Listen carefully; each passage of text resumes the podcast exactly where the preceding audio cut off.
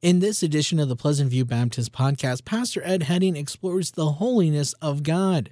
With scripture from Isaiah 6, 1 through 8, here is Pastor Ed Hedding. Isaiah chapter 6, we begin a series called The Summer of Unpreached Topics.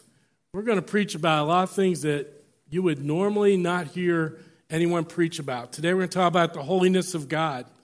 Next week we're going to talk about what a broken heart and contrite spirit is from Psalm 51 dealing with our sin. We're going to talk about Christian humanism, a Christian perspective on what the man is, is from how God looks at man and how he wants us to look at others around us. We're going to talk about hell. We're going to talk about money matters. So, the summer of unpreached topics. But our scripture reading today, talking about the holiness of God, is Isaiah chapter 6. and if you would stand, if please, with me, and we give honor to the Word of God. And if you read with me from the screen as well, so we read all together the same version, let's read these words together. In the year that King Uzziah died, I saw the Lord sitting upon a throne, high and lifted up, and the train of his robe filled the temple. Above him stood the seraphim. Each had six wings. With two he covered his face, and with two he covered his feet, and with two he flew. And one called to another and said, Holy, holy, holy is the Lord of hosts. The whole earth is full of his glory. And the foundations of the threshold shook at the voice of him who called, and the house was filled with smoke. And I said, Woe is me! For I am lost. For I am a man of unclean lips, and I dwell in the midst of a people of unclean lips. For my eyes have seen the King, the Lord of hosts. Then one of the seraphim flew to me, having in his hand a burning coal that he had taken with tongs from the altar, and he touched my mouth and said, Behold, this has touched your lips, your guilt is taken away and your sin atoned for. And I heard the voice of the Lord saying, Whom shall I send, and who will go for us? Then I said, Here am I, send me. And may God add his blessing at the reading of his word. You may be seated. so, as we embark on this topic of the holiness of God, I was in seminary and I had studied theology in several classes, and as I've mentioned before, a book that just really enlightened me was J.I. Packer's book, Knowing God, and how to make the attributes of God personal and applicable to your life. And one of the things he says in that book that's so important that we need to understand is that holiness is the very essence of God. That mercy, compassion, wrath, anger, all those things would pale in significance if it wasn't for the fact that he is a holy God. And holy means without sin. And for you and I, we cannot put our mind around that because we don't know what it is to be perfect and without any sin whatsoever. And so this message is very, very important for all of us in our Christian life because we live in a world that wants to redefine God continually, all the time. And we as Christians, when we, we want to redefine God from time to time to fit our lifestyle, to deal with our sin so we don't uh, look so bad and all these things. And we need to be able to see, like Isaiah did here in this passage, who God really is, and then measure our lives to that standard, not the standard of what other people say about God, but who God is. And my premise today is to see a holy God is to live a different life. When you see God in all of his glory, as we just sang about in many of these songs this morning, and all in who he is, it will change the way that you live your life. Because I believe that we should be living for an audience of one Him, God the Father, Jesus Christ. So let's look today at a vision that Isaiah was allowed to have a vision of who God really is. And thankfully, we have this vision recorded in Scripture for posterity so we can go back to it at any time. So please take out your outline if you would. And the first point I want you to see today is that Isaiah was consumed by his vision of the holy God. He was consumed, he was captivated. He was on the floor right there seeing who God really was in this vision. Look at verse 1, the first part. It says, In the year that King Uzziah died. You say, Well, what's a big deal about that? Well, if you were Uzziah and his family, that's a big deal, right? Because he died. But for Israel, it was also a very big deal because he was the king for 52 years. And Isaiah was a prophet for some of that time with him.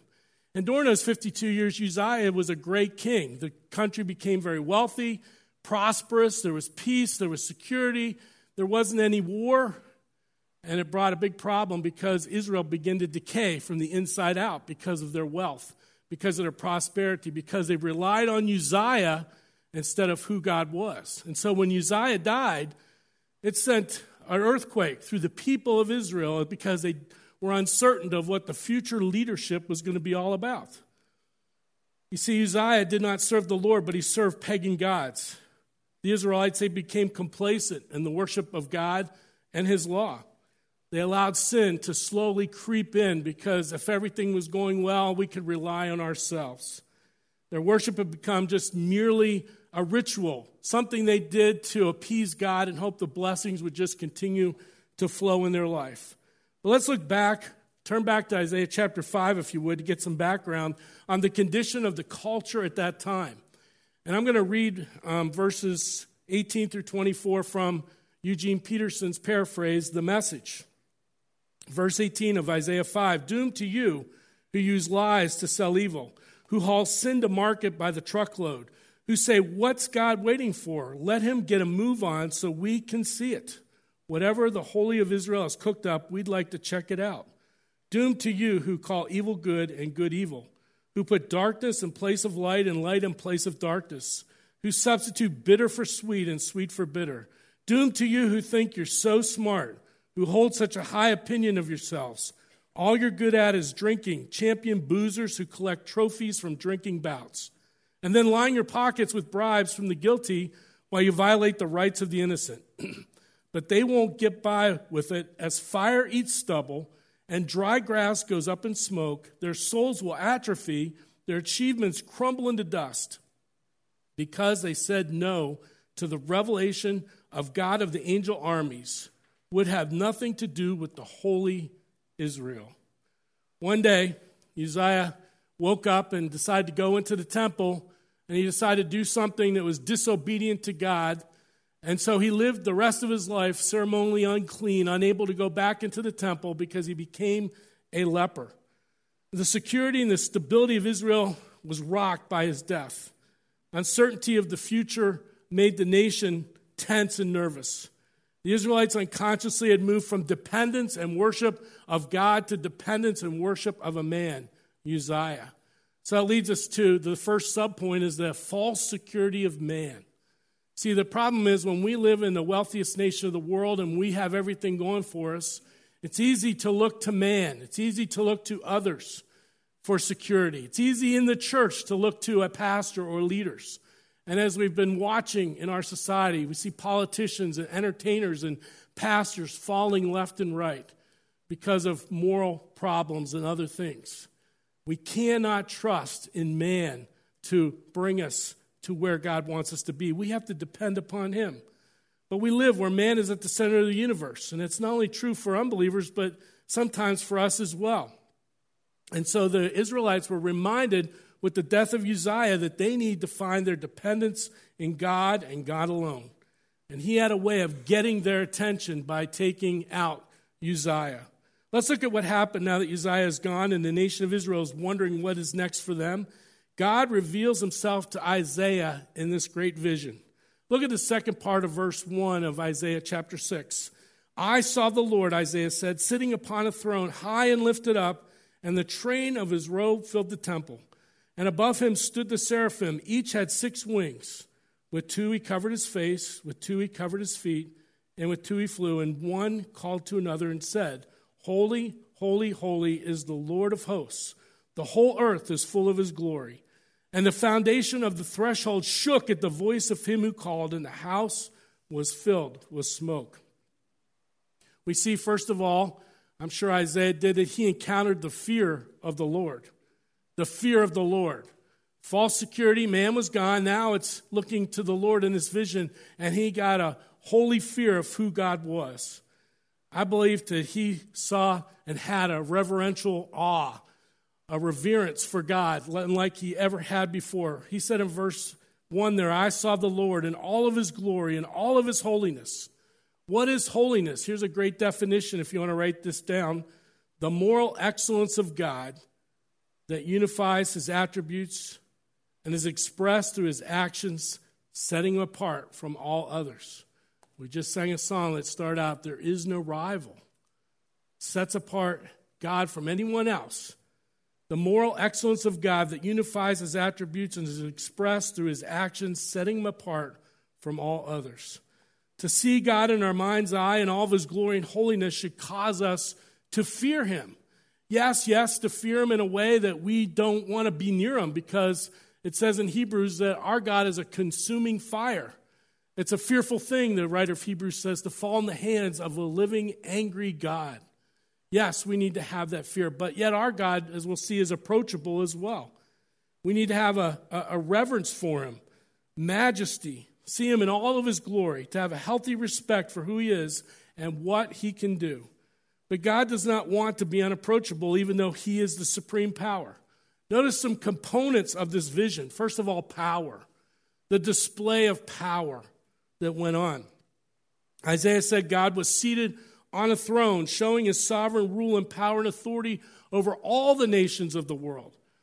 See, in this time, many of the gods were regional, were local to the particular cultures, Ashtaroth and Molech and others. But this God, Yahweh, was supreme over all. The throne represents God's authority in being the sovereign ruler of the world. It says here that he is high and exalted. And here's the question Is God the sovereign ruler of your life? Or are we like the Israelites in Isaiah chapter 5 that taunted God and tried to tell him to hurry up and to speak to them and tell them what was going on in their lives? Look at verse 18 and 19 of Isaiah 5 once again. Doomed to you who use lies to sell evil, who haul sin to market by the truckload, who say, What's God waiting for? Let him get a move on so we can see it. Whatever the Holy of Israel has cooked up, we'd like to check it out. We want God to speak to us when we want him to speak, and we want him to speak how we want him to speak on our terms. That's what they were saying. Do you see God as the chief architect and the engineer behind the plans that he has for your life? Are you yielding daily to his sovereign rule and way in your life? So that's power. Second of all, is presence. Isaiah saw his very presence, the train of his robe, the smoke filling the temple. I believe this was a vision of the pre incarnate Christ. We know from the Bible that God is not visible. In 1 Timothy 1:17 it says to the king of the ages immortal, invisible, the only God, be honor and glory forever and ever. Amen. We also know from Scripture that if someone sees the Lord face to face, they would die. Isaiah or Exodus chapter 33, Moses said, Please, Lord, show me your glory. And God said, I will make all my goodness pass before you, and will proclaim before you my name, the Lord. And I will be gracious to whom I will be gracious, and will show mercy on whom I will show mercy. But he said, you cannot see my face, for man shall not see me and live. No one has seen the visible face of God. So we believe that this would be Christ before he was wrapped up in human flesh, brought down to earth, and walked among us. Isaiah saw the very presence of God. We see the train of his robe that had filled the temple. It's interesting that God reveals himself in this vision in the temple. We know the temple and the temple sacrifices pictured the righteous dealings of sovereign God and his promised dealings with his people. Notice God's presence. When he is there, he fills the temple. Wherever God is present, he fills everything. Notice that there are also seraphs, angels. Seraph in the Hebrew literally means to burn.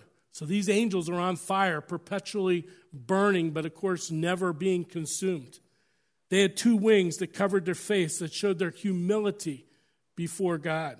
They had two wings that covered their feet that showed their holy service to God. They had two wings for flying that showed they were capable and available to go at God's command to proclaim God's holiness and glory anywhere in the universe at a moment's notice. Notice the repetition in verse 3 where he says, Holy, holy, holy. Notice when you read through the Bible and the angels give honor and glory to God, they don't say mercy, mercy, mercy. They don't say compassion, compassion, compassion, or wrath, wrath, wrath. Holy, holy, holy. It shows us the ultimate, utter, supreme, and complete purity of God. It also alludes to the, the Trinity, the three God the Father, God the Son, the Holy Spirit. All are holy. Notice also what happened as the seraphs glorified God and proclaimed his holiness in verse 4. And the foundations of the threshold shook at the voice of him who called, and the house was filled with smoke. The thresholds were those large foundational stones at the front or all around the circumference of the temple. And then the doorposts, the columns that went up to hold the, the great uh, weight of the building itself. The thresholds and doorposts shook, showing the awesome power and the presence of a holy God. Isaiah was consumed and overwhelmed by what he was seeing firsthand. I can't imagine what was going through his mind. At first, he was awestruck, I am sure.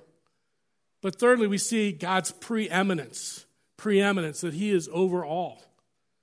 The phrase train of his robe and the smoke as the foundation shook is revealing his glory in the vision. This is that same Shekinah glory that came down when the Israelites were traveling through the wilderness and God established the tabernacle. And it was that cloud by day, that pillar of fire by night. That was the presence of God, God dwelling with his people. We look later at Solomon's temple, and we know that the Shekinah glory came down and rested over the Ark of the Covenant, rested there so people knew that the presence of God was dwelling with them. And so, as we think about that in our application, how does this apply to us? How deeply and sincerely do you respect and honor the Lord? Are we flippant with his name? I heard one athlete who won a championship this week said, I thank the man upstairs. Is he just the man upstairs to us? How do we treat his name? Are we ashamed of his name when we're out in public? Do we honor? Do we have deep and sincere respect and honor for the Lord? Well, Isaiah seeing the holy God revealed to him with all his glory, his power and majesty. At first, I'm sure that Isaiah is consumed as this vision unfolds, but then all of a sudden, he's like, uh oh, what am I doing here? He begins to be conscious of who he is in light of this amazing vision of the holiness of God. And that leads us to our second point that Isaiah was consumed with his unworthiness before the holy God. Isaiah was consumed with his unworthiness before a holy God. Do you ever find yourself in that place in your prayer life where you're awed by who he is, but you feel so unworthy to even be in his presence? Look at verse 5. We'll see what Isaiah did. And I said, Woe is me, for I am lost. In the King James, it says, I'm undone. I'm finished. I'm the dead man. For I'm a man of unclean lips, and I dwell in the midst of a people of unclean lips, for my eyes have seen the King, the Lord of hosts. Then one of the seraphim flew to me, having in his hand a burning coal that he had taken with tongs from the altar. Notice his first response personal confession and dread of sin. When he was in the very presence of God, the first thing that came across to him was, I am a dead man. I am sinful.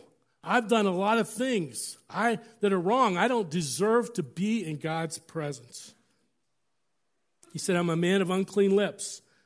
Notice he talks of his lips. His lips not only represent his words, but also the actions and the attitudes of his heart.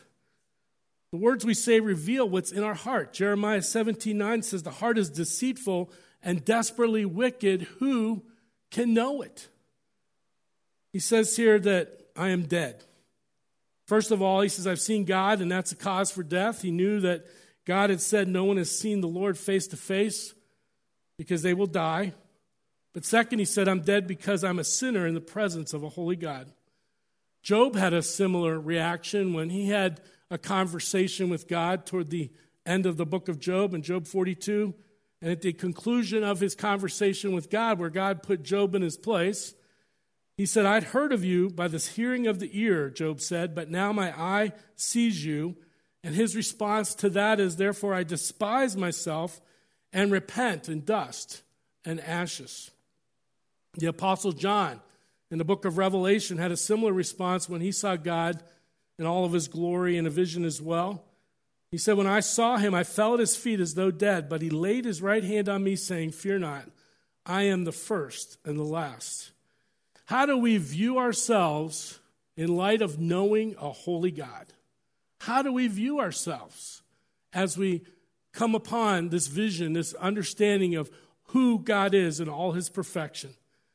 By what standard are we measuring sin in our lives? Are we comparing ourselves to other Christians? Do we say that I'm not as bad as that person, so therefore I must be spiritual and right with God? Do we measure our sin standard against the culture around us? That's absolutely disastrous to do that. Or do we measure ourselves to the divine standard of God's holiness, the Word of God and the Holy Spirit?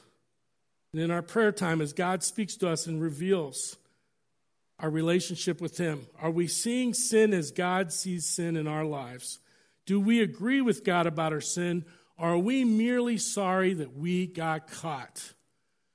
Well, it was in the ninth grade year of my junior high experience, and I wasn't a Christian yet. And I had pretty good grades in junior high school, and I was in French, second year French class. We had a wonderful teacher, and for some reason, for the first time in my life, I got this bright idea. Why study? Maybe I could cheat off my friend Bill next to me. And so, as it happened, I began to do this on a habitual way. Well, you begin and you're very careful. You don't want to get caught, right? And it's just like telling a lie. And pretty soon, all of a sudden, you start getting comfortable with it. And sure enough, I got caught. Brought up in front of the whole class, got a big fat zero. And what was worse than that was going home and seeing my mom and dad incur the wrath of being caught cheating. But that experience taught me something very important because it taught me to never, ever cheat again. And so, what's the difference? Well, some people, they look at that and they say, Well, I got caught. I just need to do a better job next time. Or, I got caught and I'm going to repent and I'm going to run away from this because I don't want the consequences of this action again. That's the difference between worldly sorrow and godly sorrow. Worldly repentance and godly repentance, which we'll talk about next week. And then we see also with, uh, with Isaiah, he not only had a personal dread of his sin, but a public confession and dread of the nation's sin.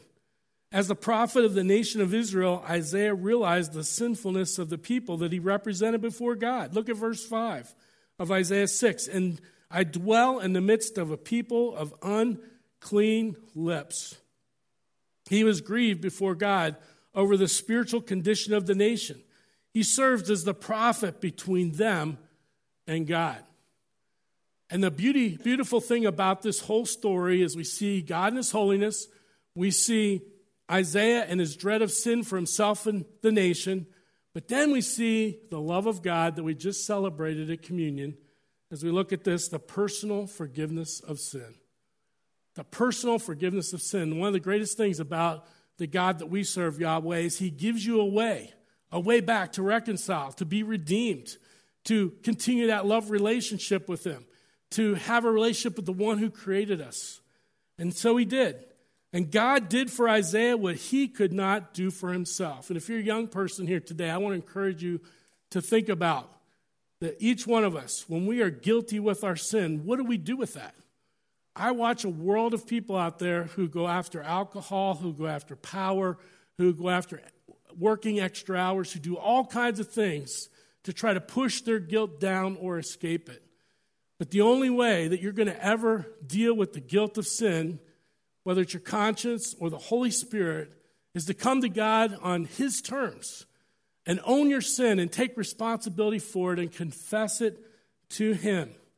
God did for Isaiah what he could not do for himself. Isaiah was genuine in his confession of sin and was willing to turn away from it. God sent the seraph to take the living, burning coal off of the altar.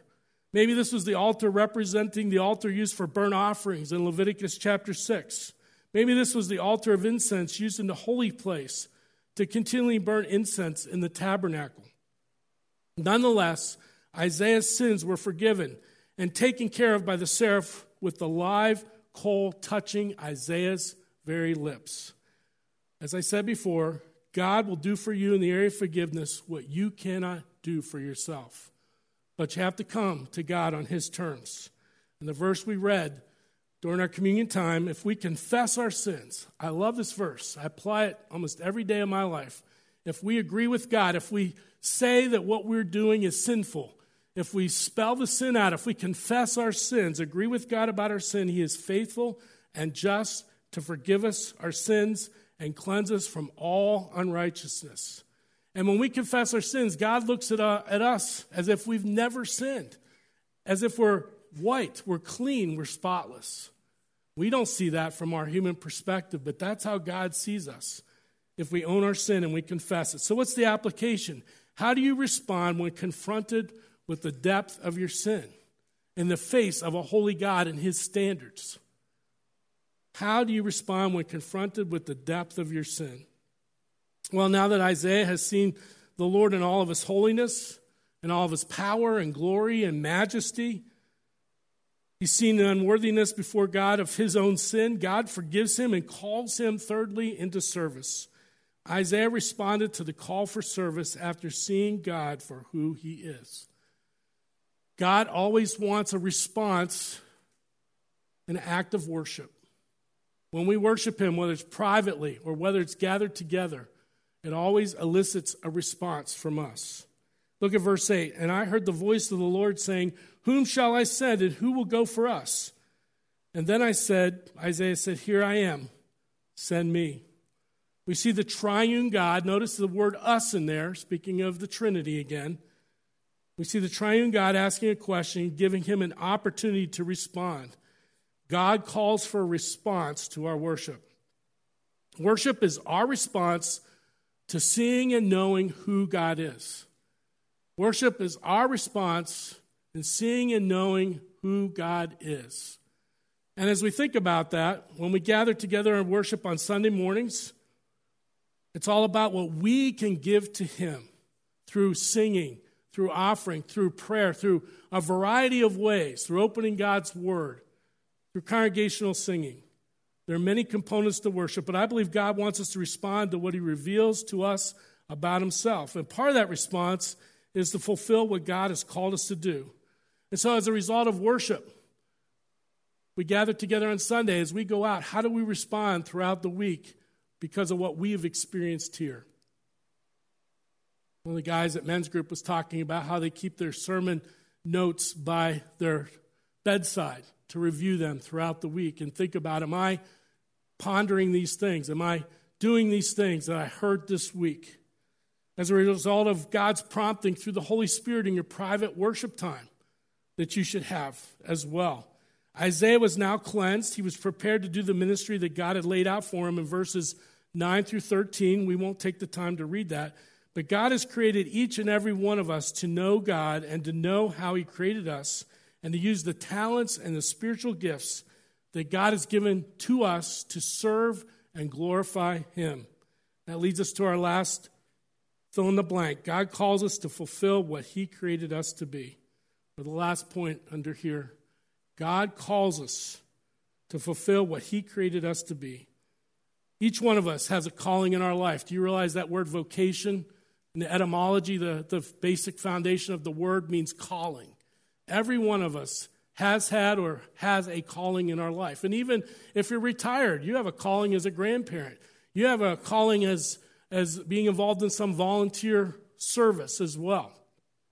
But God has uniquely wired you with your personality, your talents, and then He adds the spiritual gifts when you become a believer to do what no one else can do, to influence a sphere of people that no one else can come in contact with in the unique way that you do. And so, whether you're secular or you have a ministry employment, all are important and all are the same.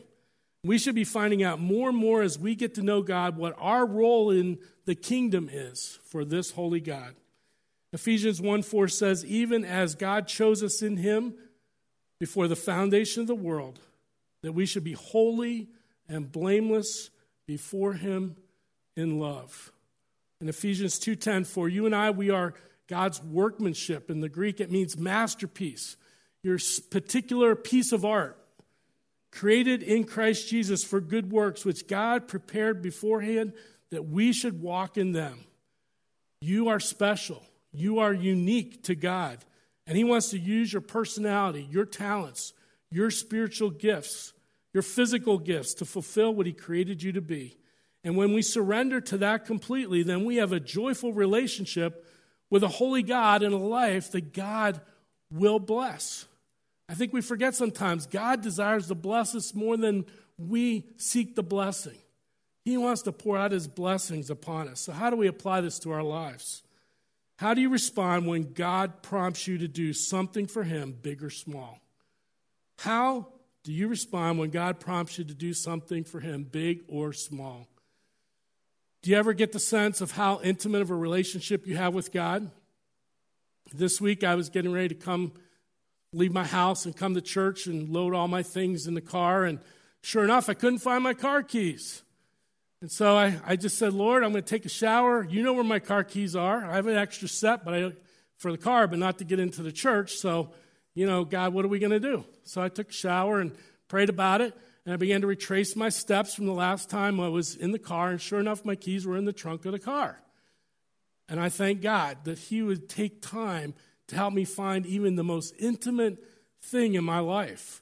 And if He cares about the small things in my life, he cares about the big things in my life. I love what David said when he said that he wanted to take on Goliath. He said, Oh, I've already killed a lion and a bear. What is Goliath compared to that? If God can do the small things in your life and show you how much He loves you, think about how He will take care of the giants in your life. I want to close with this, and I want you to think about this all week long. Not only that, but think about it for the rest of your life, really, because the way you worship and serve God is based on how you view God and how you view sin. I want you to think about that. The way you worship and serve God is based on how you view God and how you view sin. Think about that this week as we close in prayer. Let's pray. Thank you for listening to this message by Pastor Ed. If you'd like to listen to more sermons like this, be sure to subscribe to the podcast. Otherwise, if you'd like to listen to the latest sermon, download our mobile app. On iPhone or Android devices, the Pleasant View Baptist Church mobile app contains sermons from Pastor Ed Hedding and also gives you information on events in the Quad Cities and a prayer wall where you can submit your prayer requests.